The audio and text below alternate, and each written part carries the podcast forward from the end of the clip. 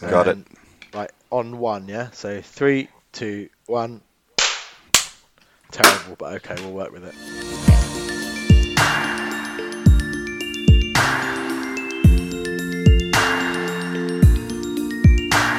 Hey, and welcome to the first episode of the Try Watches podcast. This is what happens when an Englishman, a Frenchman, and a Canadian walk into a watch shop together, and the rest of it we, I suppose, document on this podcast here. My name's David. My name's Cameron. My name's Tom. There's gonna be a lot of umming and ahhing in this episode, isn't there? There's going to be a lot to take out. so this uh, this episode, so basically we started this off as an excuse to keep in touch since us we all met together in London through this hobby of uh, collecting watches and being in the watch community. But we all now live in three totally different countries, and we need an excuse to uh, keep talking, I suppose, and keep talking about watches, as it's the only thing that we really can agree on ever. And we don't even agree on that, to be honest. Let's let's let's It's be very fair. true. Yeah, we don't. Um, First of all, you're wrong. So um, yeah, so I guess this is just um, just start talking about who we are and how we all met and how we got into this ridiculous, expensive hobby that's very slowly but surely eroding our It's marriages and our relationships. My wife will attest to that. Yeah, that's true. So Cam, you're the oldest one here, so you got into this way before. Oh, I like I. I like how you threw that in right away. Okay, so I'm just passing the buck of who has to talk first. so uh, I guess uh, watches have been one of those things that I've always been into anyway. Um, I mean, it starts off uh, as with most watch guys with their fathers and grandfathers and stuff like that. Um, and but where it really kicked off for me is when I first moved to London. Um, I've always been into uh, mechanical things, sort of stuff, cars, that stuff. Both my grandfathers were mechanics, um, so pre- precision machines have always been very cool. And then when I moved to London, I ran into an issue where uh, I could no longer have a car to work on, so something else had to fill that void, and uh, it just became watches. So um, I'd say about so in 20, 2012, um, I bought my first luxury watch, and uh, it kind of snowballed from there. Uh, and then and then that triggered me uh, at work with Dave, uh, discussing that uh, we found some mutual interests and whatnot, not the least of which was uh, this ridiculous passion that we now have. See, no, that's that's that's weird because I've known you all this time and I didn't realize that it was a replacement for cars. I just thought it was just like oh, always watching. I didn't realize this was like a uh, replacing one addiction with another. This is like Well- the methadone to your heroin. yeah, basically, it was it was it was filling the void that was was kind of put in place. Um, basically, because I was living in a small flat in central London, um, and justifying having the expense of a car in central London, especially when we I would only be using it on the weekends, it made no sense. And let's face it, uh, watches are small enough to store inside a small flat in central London. That's a good point. Yeah. Yeah, but it's basically what's the what's the smallest engine you can wear on your wrist. Exactly. Yeah, So- I, mean, I suppose there's there's always that parallel between car guys and watch guys, and there's always going to be that tie-in. Yeah, You don't really find watch guys who aren't car guys, and also car guys who aren't somewhat interested in watches as well, at least to some degree. It's, Yeah, No, it's- quite there's quite an intrinsic True. link there, but I think it is that whole, like you said, like a small engine you can wear on your wrist. That whole mechanical, mechanically minded thing is that you know, well, I can't afford this, but I can afford this, and this is nice and compact and accessible, and yeah, that's exactly what it was. So I guess uh, I guess this is where we would kick it off over to Thomas. Yeah, if we're going down in Yep. age. I'm relishing in the fact that I'm the youngest here, but I equally look the oldest.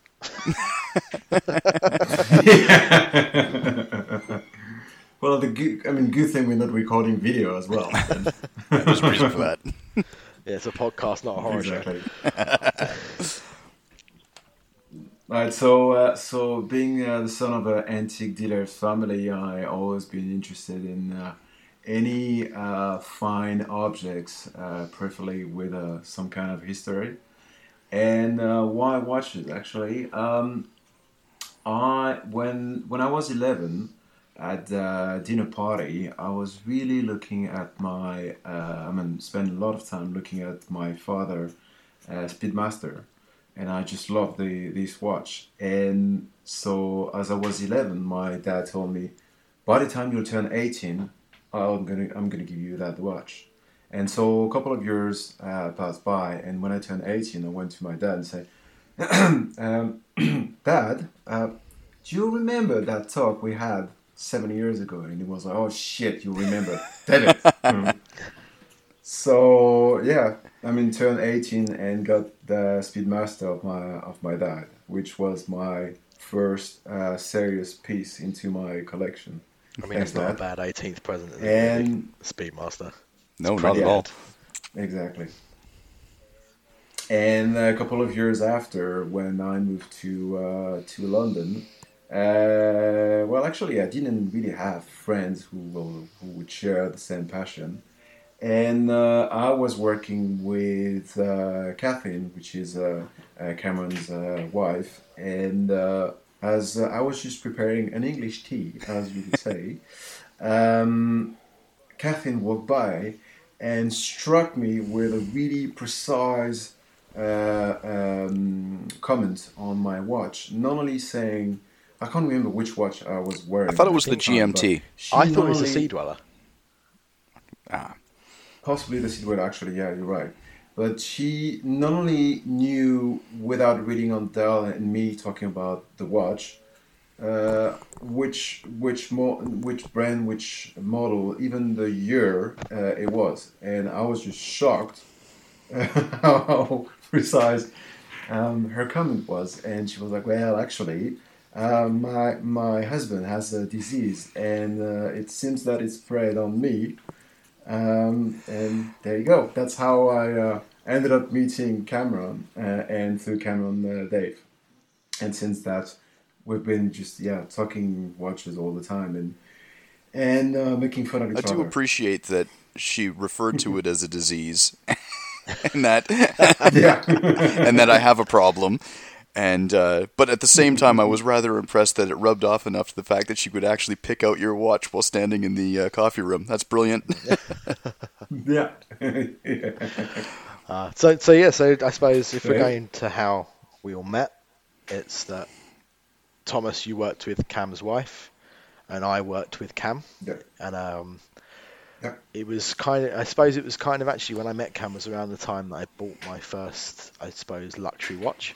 And how I got into watches was um, in my house. We were always my my dad was hugely into nature and natural life and things like that. So it always instilled into me like reading natural uh, National Geographic and things like that.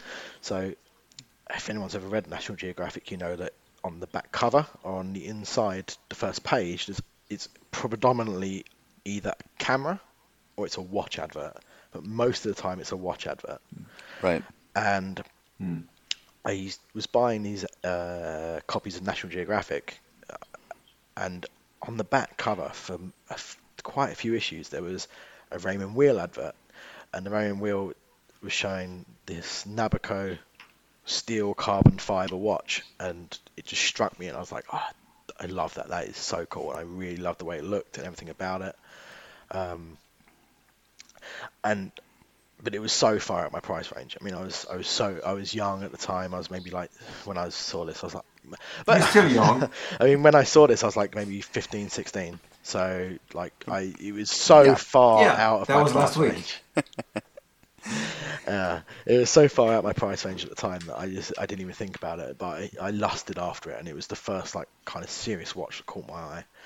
But eventually, like I, I I tried it on in places, and I loved it and whatever. But I couldn't afford it to put out my mind. And then one day, I was uh, I was working in engineering. I'd become an engineer. I was working with Cam, um, so the even more mechanical side of my mind had been set in motion through this job. So I was getting more and more into things like that. And you know, I had a bit of cash, um, and I walked into a local jeweler, and the same watch from the back of the National Geographic magazine was there. And I was like, wow, that's that's the one. That's like the thing I've seen. And it just luck would have it, it was half price. And I was just like, do you know what? I, I've got to have it. Like this is so serendipitous that I'm here. It's half price. It's exactly the same one I've seen for years. I've lusted after. I've got to do it.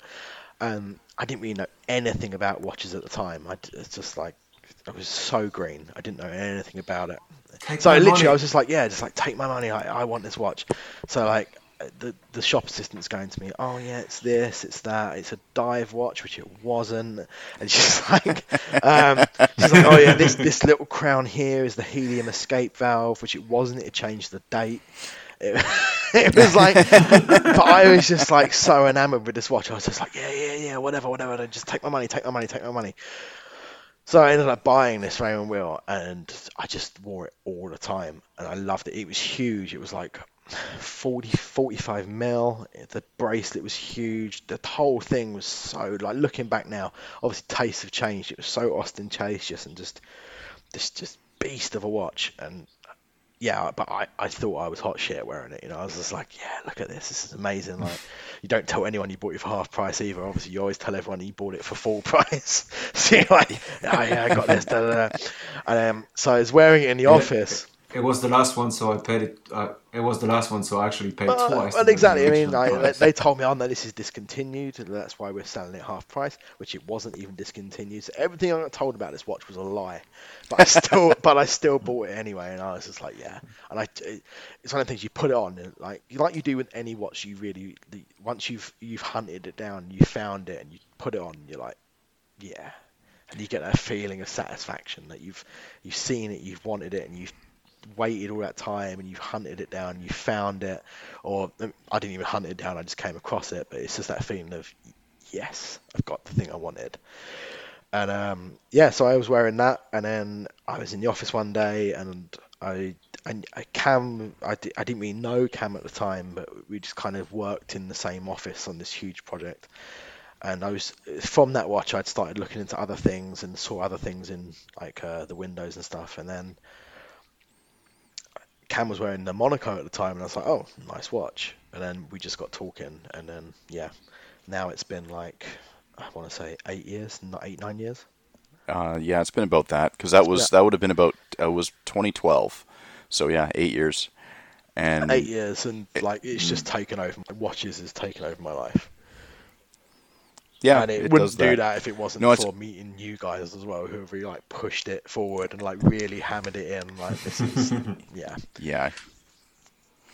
I'm just gonna cry. No, no, no. I think uh, uh, no. I think you bring up a valid point. Like the, the biggest problem, the biggest problem with this, um, this whole community and stuff like that is once you get into it, especially if you get a couple of guys like we've now all joined together, who just kind of, I don't want to say encourage, Enable. but don't do anything to discourage.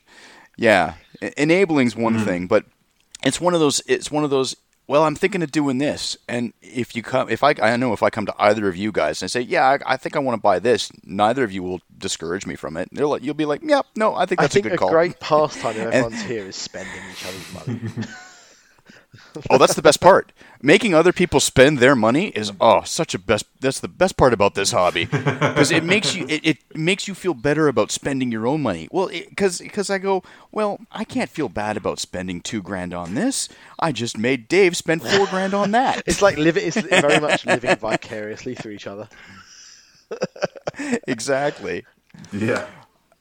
Plus, it gives it gives the opportunity to try another watch. Yes, this is and and actually that is a, another valid point because uh, we get together and then we all get to try it on and then it's kind of like once you've joined a, a meetup group as well, Red Bar, Yeah. that sort of thing.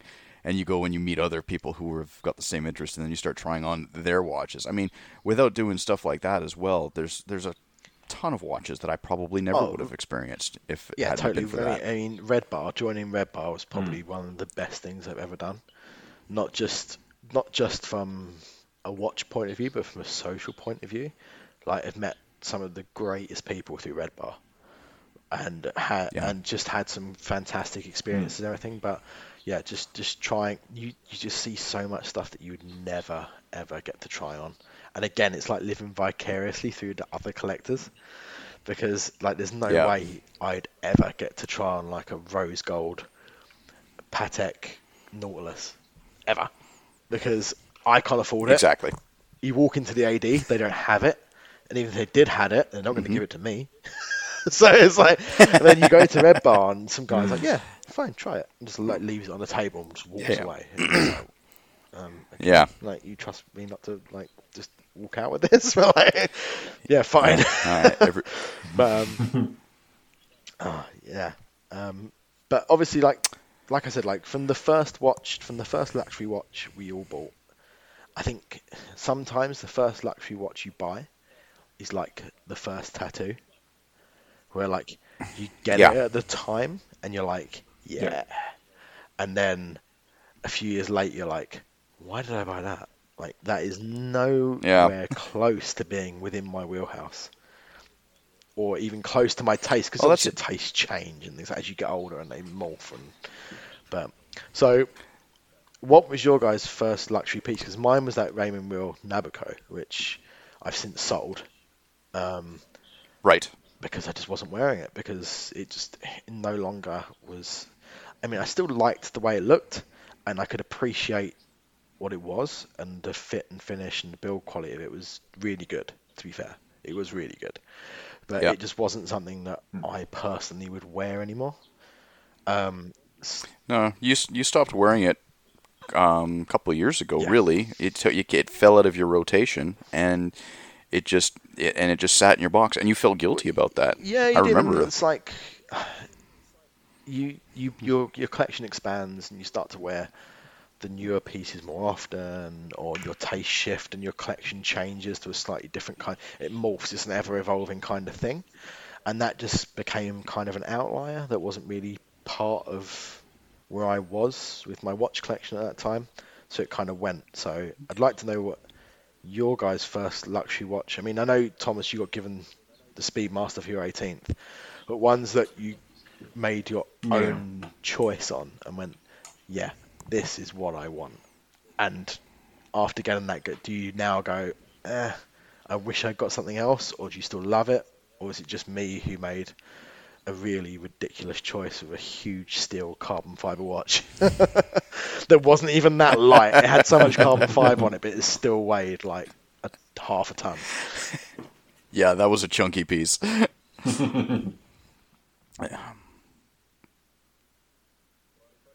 Well, if I if I talk about the the, the just a little bit more detail about the Speedmaster, uh, it's so it's uh, sorry 1969 pre Moon uh, Speedmaster is actually not the three the uh, doesn't have the three two one caliber, so it's just the It's the beginning eight of six one, right? of the new version.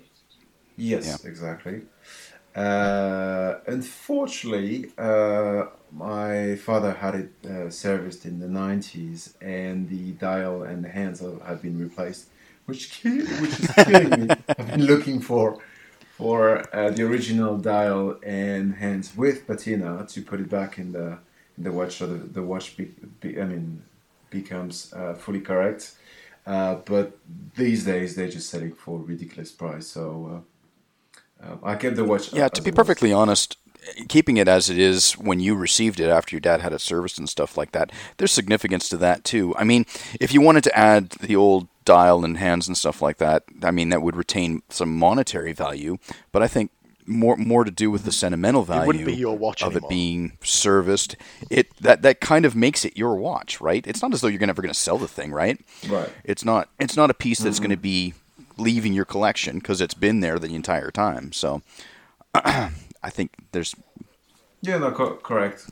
It's just that I'm I'm completely freak when it comes to like, oh, this needs, needs Oh, yeah. to be in the perfect uh, combination it was with the perfect detail. right. You So- you and your authenticity. yeah. But yeah, but so after the Speedmaster, what was the first big piece that you bought? I mean, because obviously the Speedmaster was a decision that was made for you. Like your your dad was like, I think Thomas will like this, and gave you that. And it's more like, Um, like I said, like it's like your first tattoo. You think you want it at the time, and you get it, and then, but unlike a tattoo, you're Yeah. not stuck with it, so you could sell it like I did. Or did you? Do you feel that with your first luxury piece that you made your own choice on, that you made the right decision?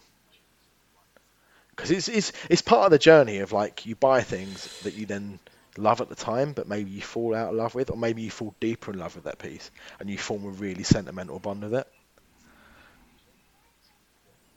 Yeah. I divorced mine. Um, like, oh, this is I didn't want to be associated with this lump. I just got rid of it.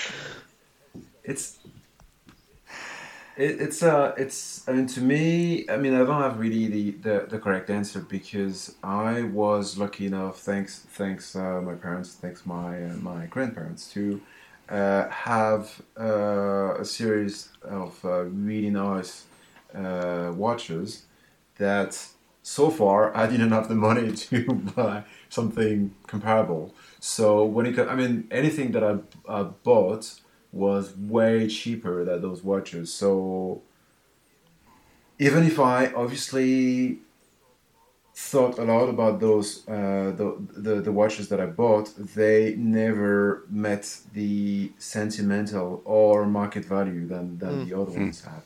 No, that's yeah. That I can understand that.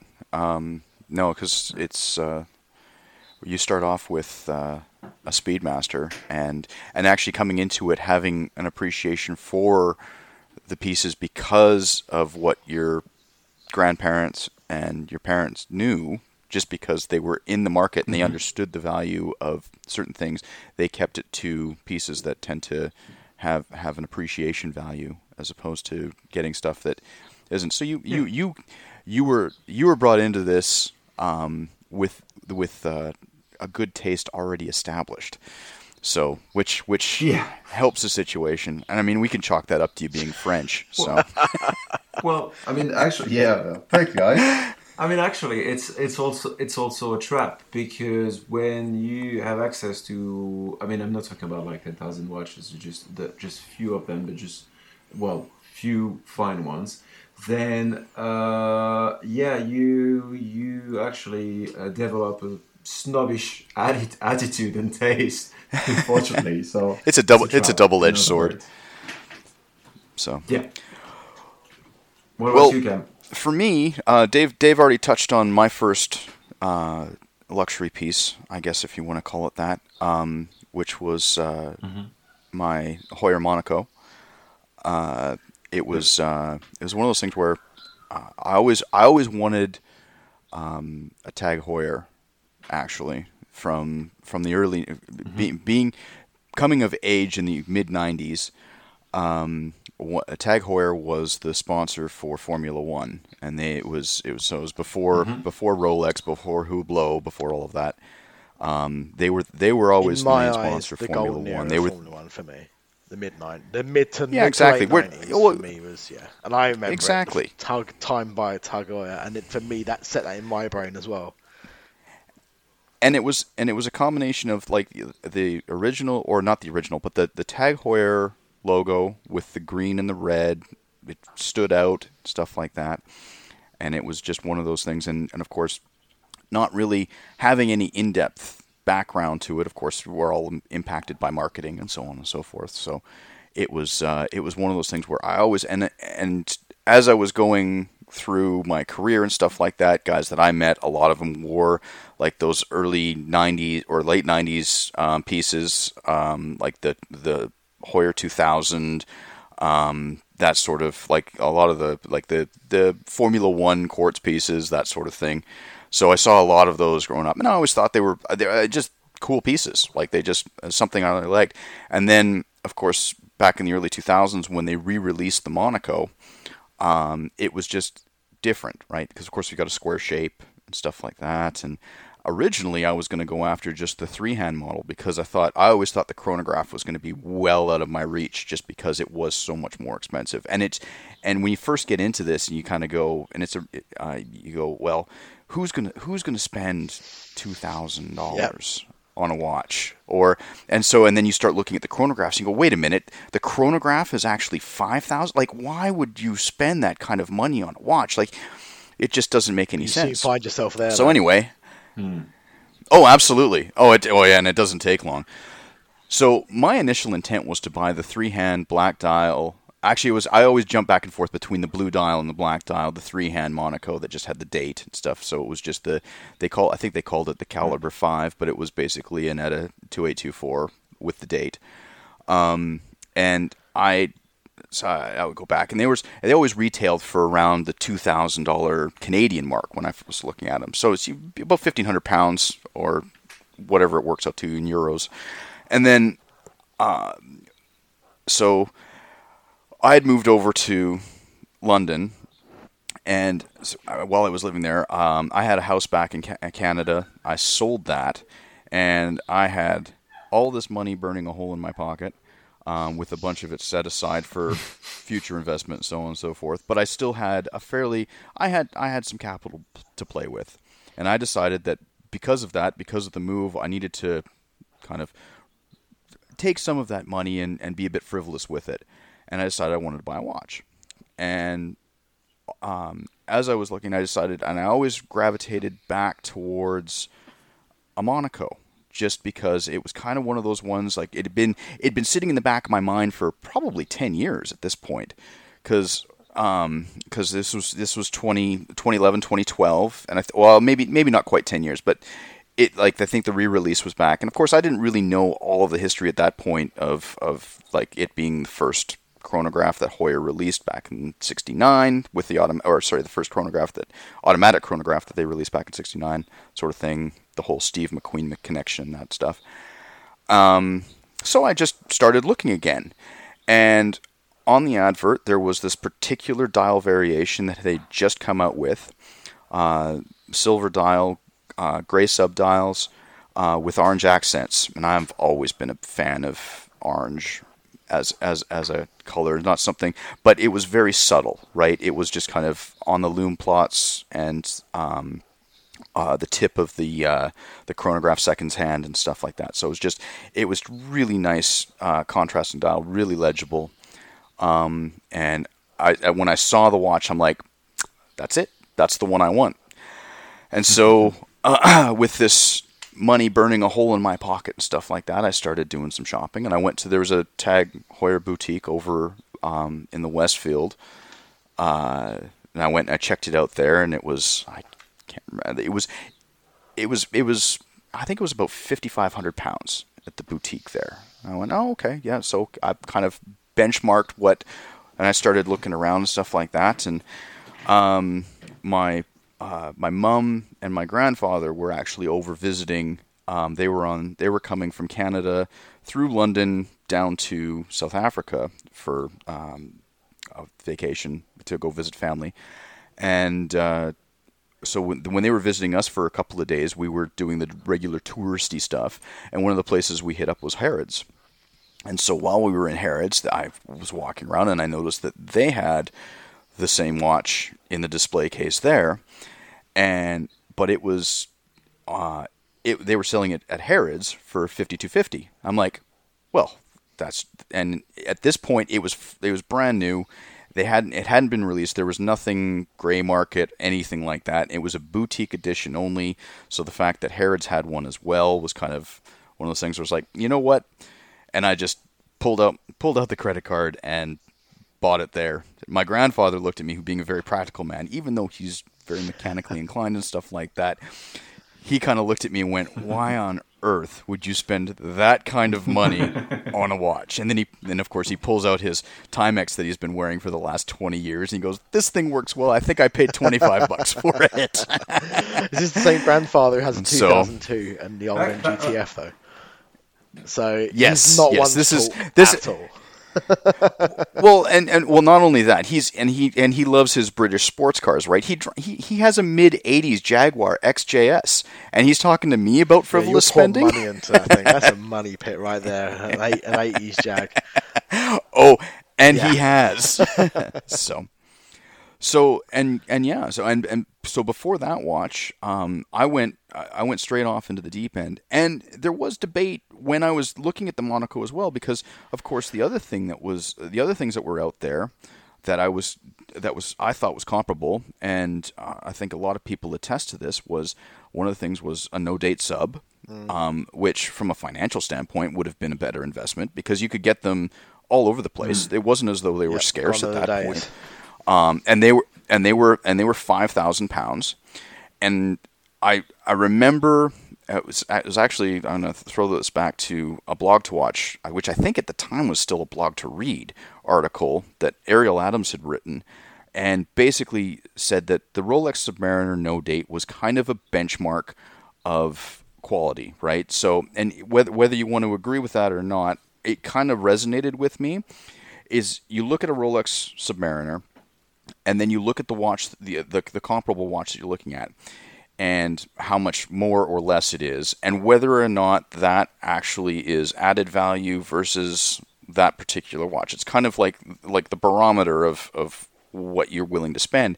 And so when I was doing the comparison, I said, well, Monaco gives me a chronograph and um, uh, a design that I like, and and the quality is is up there.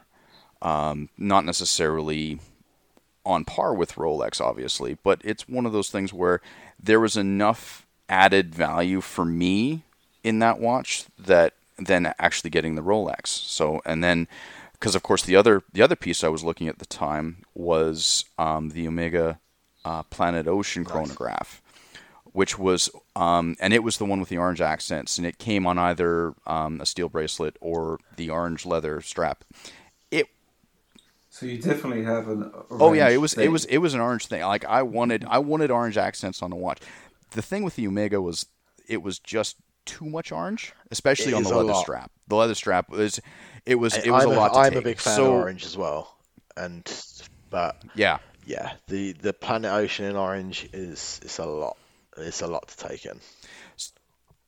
so those were the three watches that I kind of had benchmarked, and and they were all within about uh, a 750 pound range. Because I think the the Omega was um, I think it was about 4,500 pounds. The the sub, and I always remember this, was 5,000 on the nose, and um, uh, Monaco was uh, 5250. So that was, and I and pulled the trigger on the Monaco, and yeah, rest was history. I, I remember those days as well when I remember the last time I remember I remember the, the no date sub being five thousand when you could actually walk into a store and buy one and they were just there. That was like the staple of Yeah. any Rolex AD was the no date sub. Oh, yeah. and the Yeah, uh, last you get no date or a date or any of it. No date, they were fifty five hundred, and then they vanished forever. like gorillas in the mist, they just vanished forever, and you just couldn't Yeah, see them yeah. anymore.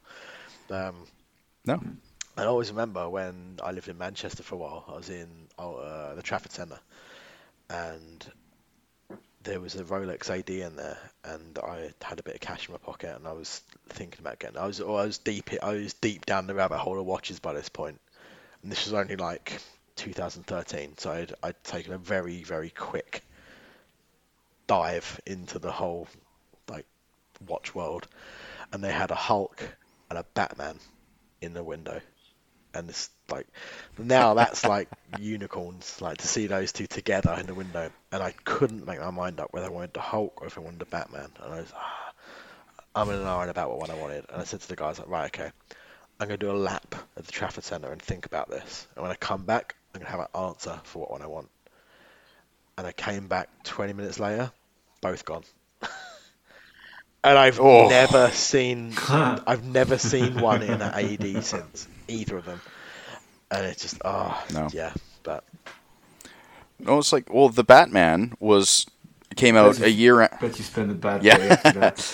Because the Batman was came out about a year after I bought my Monaco, and I remember going in and trying one on, and when they because when they first released, they were um, fifty nine fifty uh, pounds, and um, I remember, and they had one in the window um, at I think it was I think it was the Watch Gallery at the time in Westfield. They've, it's since I think it's now um, Carl F. Bucherer. Uh, they Okay. bought it, uh, bought out the watch watch gallery. I think uh, I.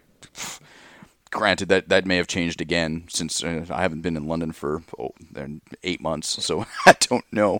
Um, but the uh, they had it in the window display, and I I went in, tried it on, and everything, and it was like And at the time, I just it was like, well, it, it just did not make financial sense for me to drop another six grand on a watch. I just didn't because I think I had just bought um, a Bell and Ross that was not even close to that money, and yeah, yeah, yeah. and uh, the uh, my my wife was was already not that impressed that I had gone out and dropped more money on something without. I don't think I. I think I think I forgot to mention that I was buying it to her or some, something along those lines. So so Oops. so do, doing that again was especially for something that was three times the price or four times or whatever the hell it was. it was probably not in my best interest, and um, I guess. But these things and I think we'll discuss this as time goes on, is that I don't think any of us buy these things as investments. None of us are very good at selling I've got stuff. a very strong no. opinion on buying watches as investments, but like you said, we'll get to that at a later date. But I have yeah. definitely, after a few drinks, expressed this opinion quite uh, strongly to people who I've met at watch meetups and how I feel about them with their safe queens. But uh, yeah. I like the fact that you. I like the fact, Dave, that you are the one giving uh, advice on buying a watch, um, not as an investment, and the one who actually made uh, I mean, possibly the, the most money um, investment wise through watching. that is very right, true. Okay, so you, there is. So you're leading you're leading me into this, right? So let's do a risk a risk check now because I am wearing the watch right. you're talking about. So let's get it out right. there. Fantastic. And then we will talk about why you were wrong. Okay, go on then. Oh, oh, I don't think okay. he's wrong, but I, I, I know where you yeah, stand on so, this. So uh, let's let's let's do this wristwatch. So what are you wearing? I'm Dave? wearing the Omega Silver Snoopy Award Speedmaster, um, which probably gets the most wrist time out of all my watches, and I suppose it's kind of people talk about getting their Grail. I just I think I happened to get my Grail really early on, and yeah. now I kind of make this the yeah. benchmark of everything. But I mean, you guys will know that I don't baby this watch at all. No, this not at all. Worn, I, have worn it in fabrication shops. I've worn it up a mountain. I've hiked in it. Um, I changed the strap with a carving knife. Uh, like, like, this thing does not get baby. I'm just wondering I mean, you actually use it as a, yeah, as a bottle there's, opener. There's wearing it and there's abusing it though. Come on, man. I'm, I'm wondering, uh, Dave, if you actually use it as a opener But no, I mean, like, I, yeah, I, like I said, I, I don't really want to get into the whole watches as investment things right now. I'd like to get into a later date when we've got a bit more time to talk about it. Mm-hmm. But yeah, definitely. I mean, yeah, okay. I bought this right. with no idea. No one knew how crazy the Snoopy was going to go, and That's I true. bought it with the intention in mind that I saw it and I, I saw it released, the announcement, and I loved it. And I went in and put my name down for one, and I got it. And if I and I love it that much that I think to not wear it is an injustice, and so it just gets worn all the time. I mean, it's scratched. I think I think I've got a dent in the bezel I, now. I agree. Um, it's just yeah, it's it's it's it's but it's loved. It's loved, and that's the main thing about all my watches. They're loved, and you can't yes have a watch that isn't loved without having some damage to it. No, but I anyway, agree. Okay. Uh, can you hear your wife? This is like a really, really extended wrist check, so I need to pass over to you guys because I've gone on way too long about this watch. Fair enough. Thomas, what are you wearing, man?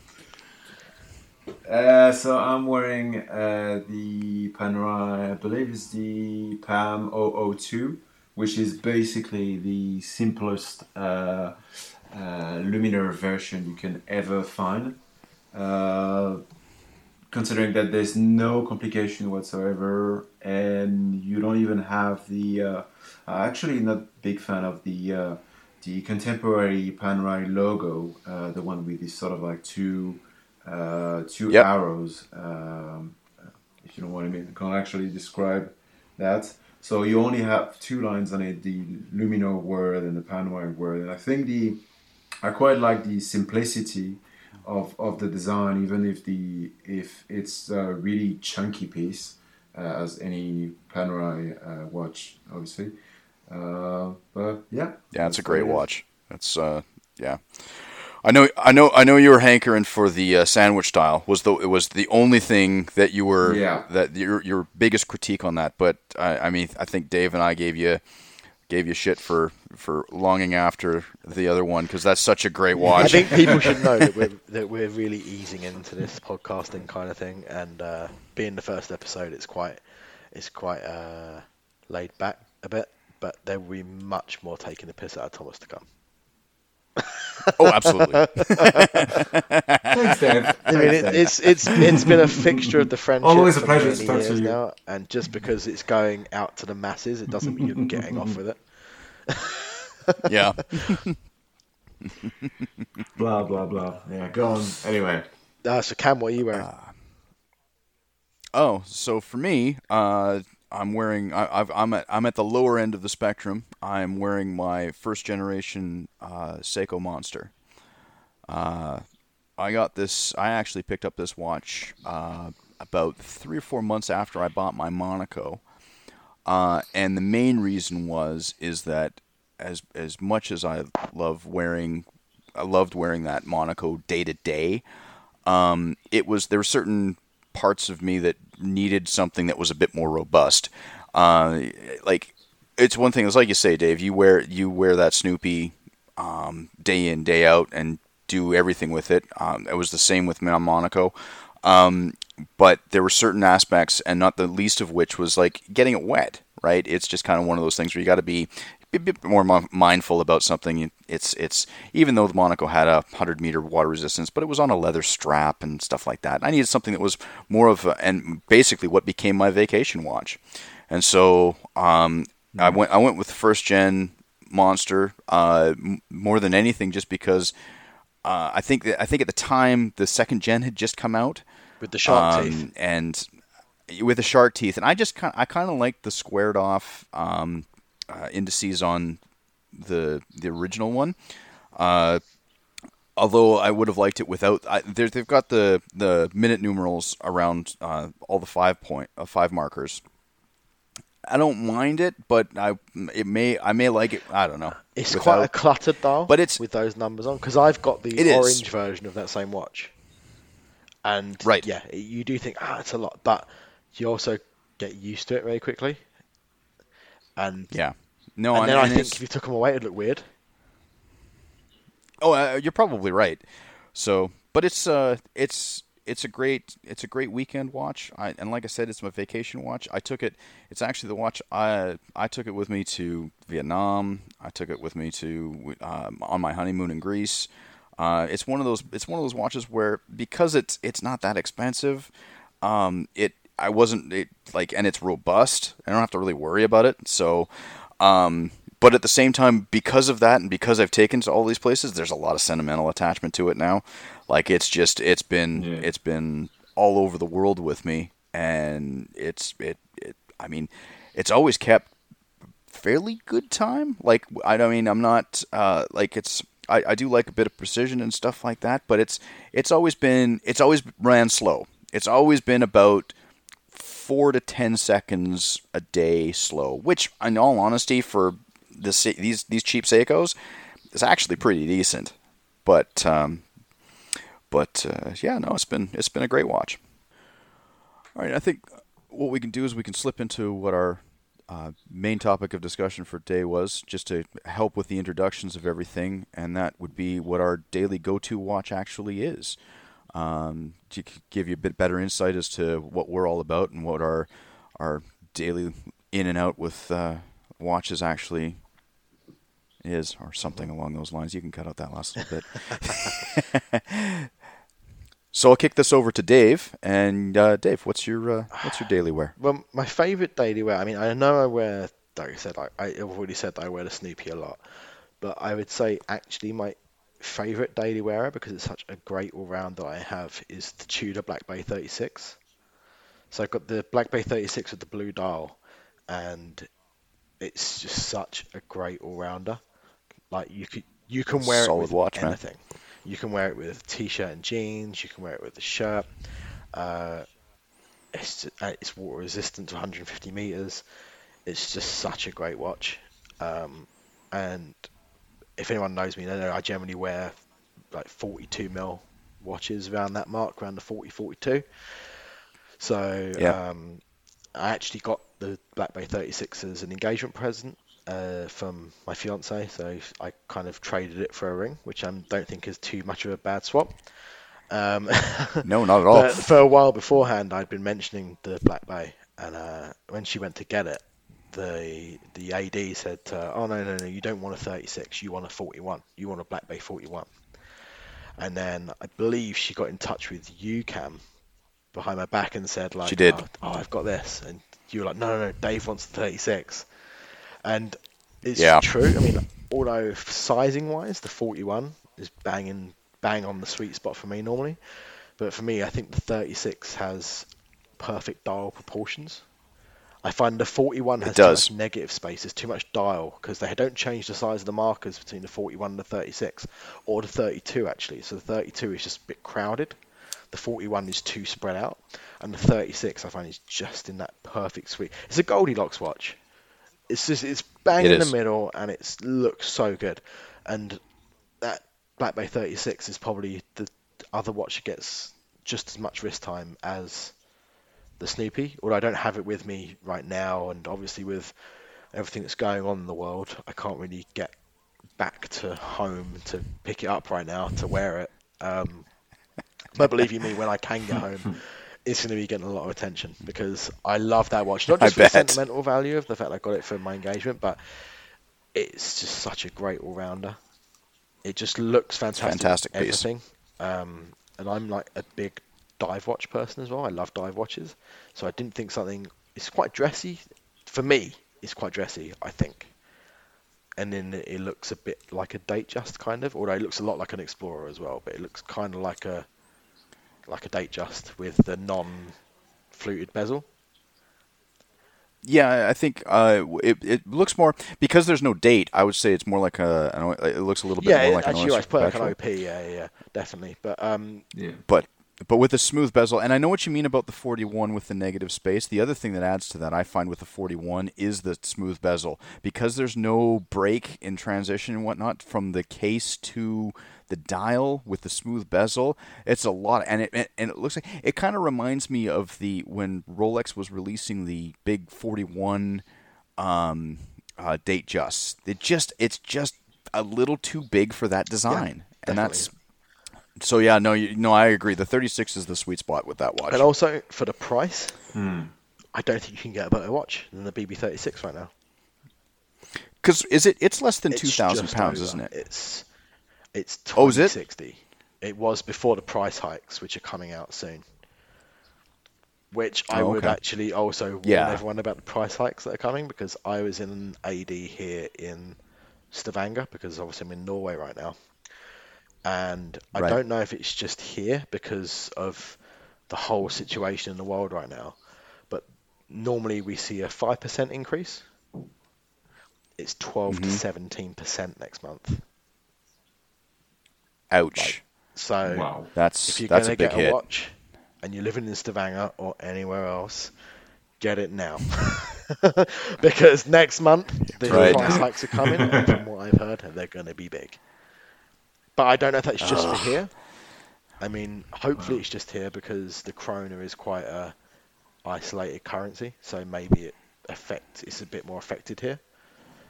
And obviously Possibly. everything in Norway is incredibly expensive anyway. But Mm. the price hikes are coming next month, and if that's a benchmark, they're going to be bigger than your usual five percent. So get it, get your purchases in now.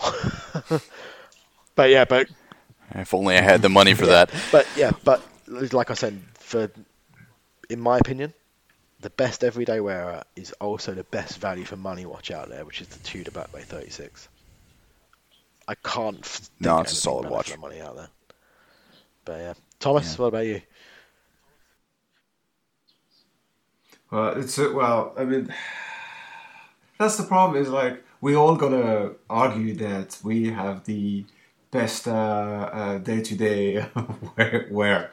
Um, I personally go with the uh, Sea Dweller, uh, so Rolex, obviously. Uh, it's a 2009 um, version, uh, which I quite like compared to more uh, recent versions because it still has the aluminium bezel, it still has the original uh, insert um, size. They actually made it bigger after, and I find it too too busy dial with the new uh, with the new version.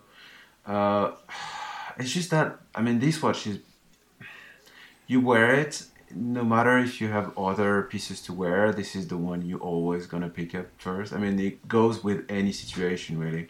Uh, go for a swim, you have it. You go with a suit, it can it can work as well. I mean, what I mean, yeah. Not not much else to say, I I, guess.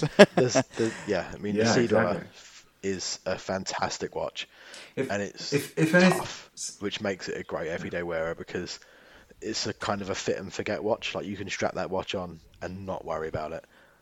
It's tough as boots, and yeah, you can do whatever you want in that. yeah. Exactly.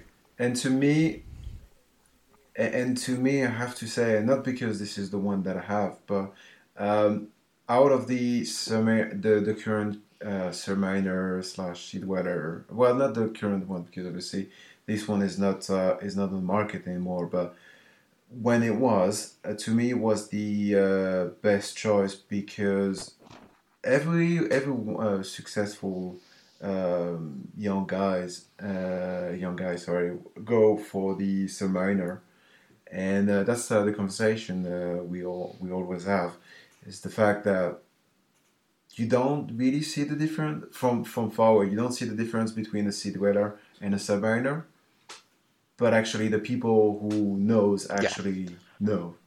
And you get to lose it- the Cyclops, sort of well, like- which Well, then is the nice. Exactly, and the yeah. So you you don't have the Cyclops. You have the it's um, uh, slightly thicker. You have the uh, the helium valve. It's the all of those small details that nobody really sees, uh, but makes I mean big difference. No, it's it's a, that's a that's a great watch, Thomas, and I, I agree. I think the when they when they moved to the the ceramic bezel and stuff, it kind of lost a little bit of its um, cachet, I guess, for lack of a better term. huge I mean, well. Yeah, I- I- yeah. well, well, the new one is the the Yeah, forty three. big. The- the yeah, and they've yeah. added the Cyclops. But there was Yeah. that transition piece that only lasted for about a year, where they did put a ceramic insert bezel into that, and they updated and they put the updated uh, bracelet on it. And that one that ran and it was and that kept Yeah. basically the same dimensions as almost the same dimensions as Thomas's. It was as actually tapered a little bit. That one actually tapered better than the Submariner did. So it actually, from uh, from a wearability standpoint, because I did try one on, um, I liked it better than the newer Submariners. Like because the, the the new Submariners are quite boxy, and whereas yours has a really nice taper to the lugs, and it's and it just it, it just it it always I just felt a little better on the wrist. It felt it felt like it was a slim. The the, the other ones always seemed to beef them be, feel a bit more beefed up than that. Yeah. So, but no, great watch. But yeah, I agree. I, I agree. I mean, it, strangely, the it feel it feels really so, solid and heavy. Uh, but if you compare with the current watches, it, this is not that No, big. not at all. It's a, it's a nice size.